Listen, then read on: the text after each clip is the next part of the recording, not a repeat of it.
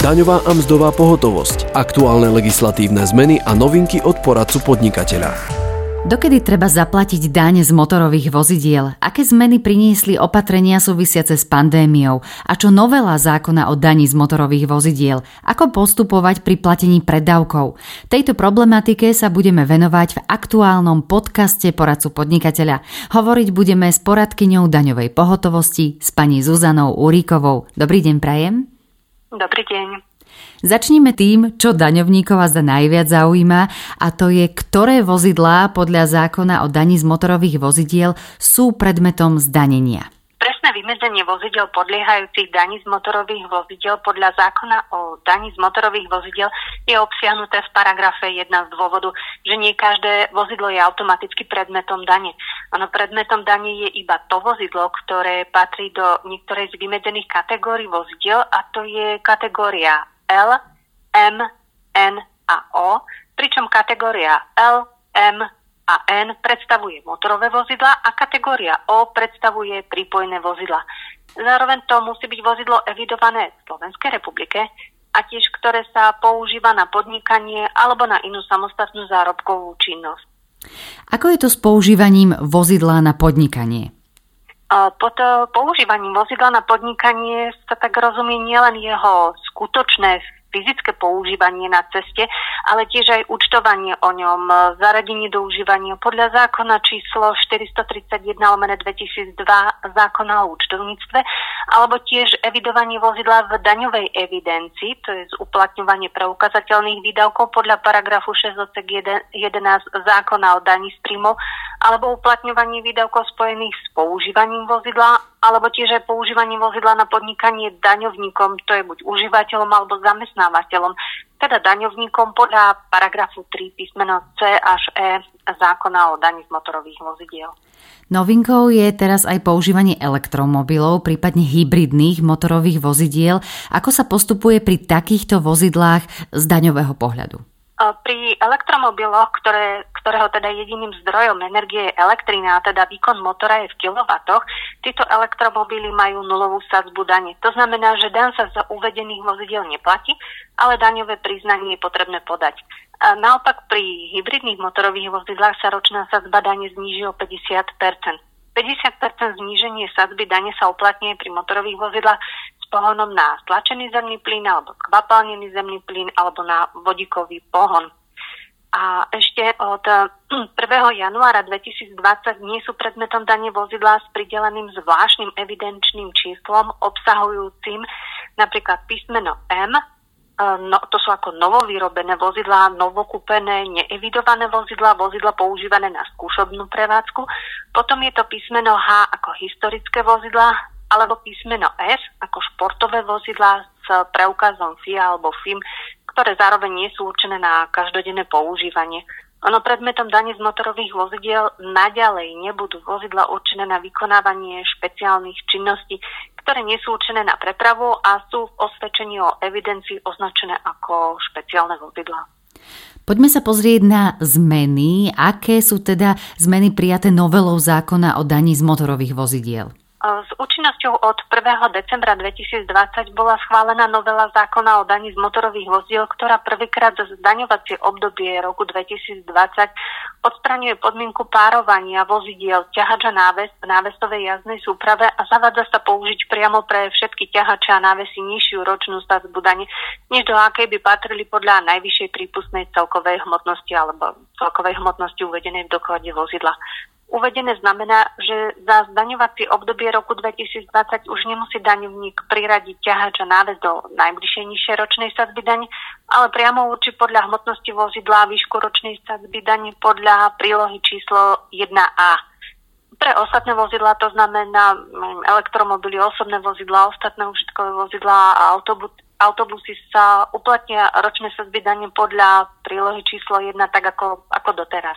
Môžete nám aj povedať nejaký príklad, ktorý ste nedávno riešili možno aj v súvislosti s ťahačmi a návesmi? Áno, e, napríklad e, podnikateľ používal na podnikanie ťahač a náves v dokladoch, ktorý bol uvedený ako držiteľ. Počas daňovacieho obdobia podnikateľ ťahač predal a kúpil druhý ťahač v dokladoch, ktorého je tiež uvedený teda ako držiteľ. Akú ročnú sadzbu daň uplatní tento daňovník na jednotlivé vozidla po uplynutí zdaňovacieho obdobia 2020 pri podaní daňového priznania. Ono podľa ustanovenia paragrafu 6 odsek 2 zákona o daní z motorových vozidiel podnikateľ uplatní ročné sadzby dane vozidlám, teda ťahače a návesy z prílohy číslo 1a podľa hmotnosti a počtu náprav a to bez ohľadu na skutočnosť obmeny toho vozového parku počas teda zdaňovacieho obdobia. Zmenilo sa niečo na ročnej sadzbe dane, ktorá prináleží základu dane? Pravidla zníženia a zvýšenia sadzieb dane sú podľa paragrafu 7 odsek 1 a 3 zákona o daní z motorových vozidiel platné teda už za rok 2020 pričom je potrebné pre správne určenie stavby daní poznať vek vozidla. No vozidla sa teda deklaruje dátumom jeho prvej evidencie, teda rokom výroby vozidla. Ten dátum prvej evidencie vozidla, rok výroby, je potrebné teda vyhľadať v dokladoch vozidla. Ono zjednodušene povedané počas prvých 108 kalendárnych mesiacov od dátumu prvej evidencie vozidla sa ročné sadzby dane znižujú, a to v rozsahu od 25% do 15%, a v rozmedzi od 109 až po 144 kalendárnych mesiacov sa uplatňuje ročná sadzba dane a následne od 145 kalendárnych mesiacov sa ročná sadzba dane zvyšuje o 10% až 20%. Ono uvedené platí teda pre rok 2020, ale iba pre vozidla kategórie L, M1, N1, N2, O1 až O3. O, pri užitkových vozidlách ktoré sú kategórie M2, M3 a N3, tá ročná sadzba daní za rok 2020 upraví následovne. Máme to definované od 0 po 36 mesiacov, je zníženie o 50% keď je 37 až 72 mesiacov, je tam zníženie o 40% pri 73 až 108 mesiacov je zníženie o 30% pri 109 až 144 mesiacov je zníženie o 20 145 až 156 mesiacov je zníženie o 10% a od 157 a viac mesiacov je klasický ročná sadzba dane. A pre užitkové vozidlá kategórie O4 sa ročná sadzba dane zniží o 60%, a to bez ohľadu na vek vozidla. Ako sa bude postupovať pri platení preddávkov v roku 2021? Zmena v platení preddávkov v roku 2021 je upravená v paragrafe 15 odsek 4 zákona o daní z motorových vozidel.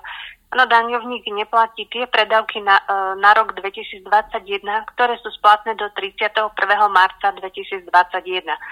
To znamená, že ak z podaného daňového priznania vyjde platiť štvrťročné predávky, nebudú sa platiť 4 štvrť roky, ale iba 3 štvrť roky. A to so splatnosťou do konca druhého, tretieho a štvrtého štvrť roka vo výške teda jednej tretiny z predpokladanej dane. Ak by z podaného daňového priznania vyšlo platiť mesačné predávky, nebudú sa platiť 12 mesiacov, ale iba 9 mesiacov to so splatnosťou do konca 4. až teda 12. mesiaca a vo výške jednej devetiny z predpokladanej dani. Asi najväčšia zmena je v termíne na podanie daňového priznania, dokedy je potrebné podať daňové priznanie k dani z motorových vozidiel predchádzajúcich rokoch sa daňové priznanie podávalo najneskôr do 31. januára nasledujúceho kalendárneho roka, avšak za rok 2020 sa táto lehota posúva a to do 31. marca 2021. Táto lehota platí aj pre daňovníka, ktorý bol povinný podať daňové priznanie, a to teda podľa paragrafu 9 odsek 3 až 7 zákona o daní z motorových vozidel, ale pred 1. decembrom 2020 ešte daňové priznanie nepodal.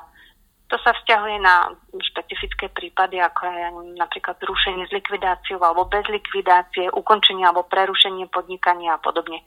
A tiež ak daňovník do 1. decembra 2020 podal daňové priznanie a vzťahujú sa na neho nové ustanovenia, teda nové sadzby dane napríklad, tak môže podať daňové priznanie opäť a to do, do teda 31. marca 2021. A možno ešte na záver e, chcem ešte upozorniť, že daňové priznanie k daní z motorových vozidel za rok 2020 sa podáva na novom tlačive daňového priznania, ktorého vzor by mal byť zverejnený na webovom sídle Ministerstva financí Slovenskej republiky, takže je potrebné teda sledovať ich stránku. Viac informácií k tejto téme dane z motorových vozidiel je potom publikovaných na portáli daňového centra www.daňovecentrum.sk.